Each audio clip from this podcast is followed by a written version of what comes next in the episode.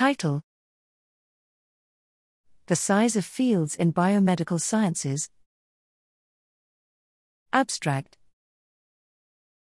Scientific research output has increased exponentially over the past few decades, but not equally across all fields of study, and we lack clear methods for estimating the size of any given field of research.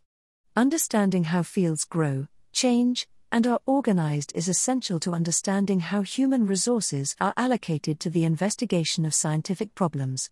In this study, we estimated the size of certain biomedical fields from the number of unique author names appearing in field relevant publications in the PubMed database.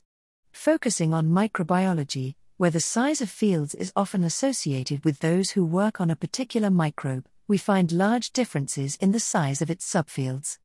We found that plotting the number of unique investigators as a function of time can show changes consistent with growing or shrinking fields. We envision using unique author count to measure the strength of a workforce in any given field, analyze the overlap of workforce between fields, and compare how workforce correlates to available research funds and public health burden of a field.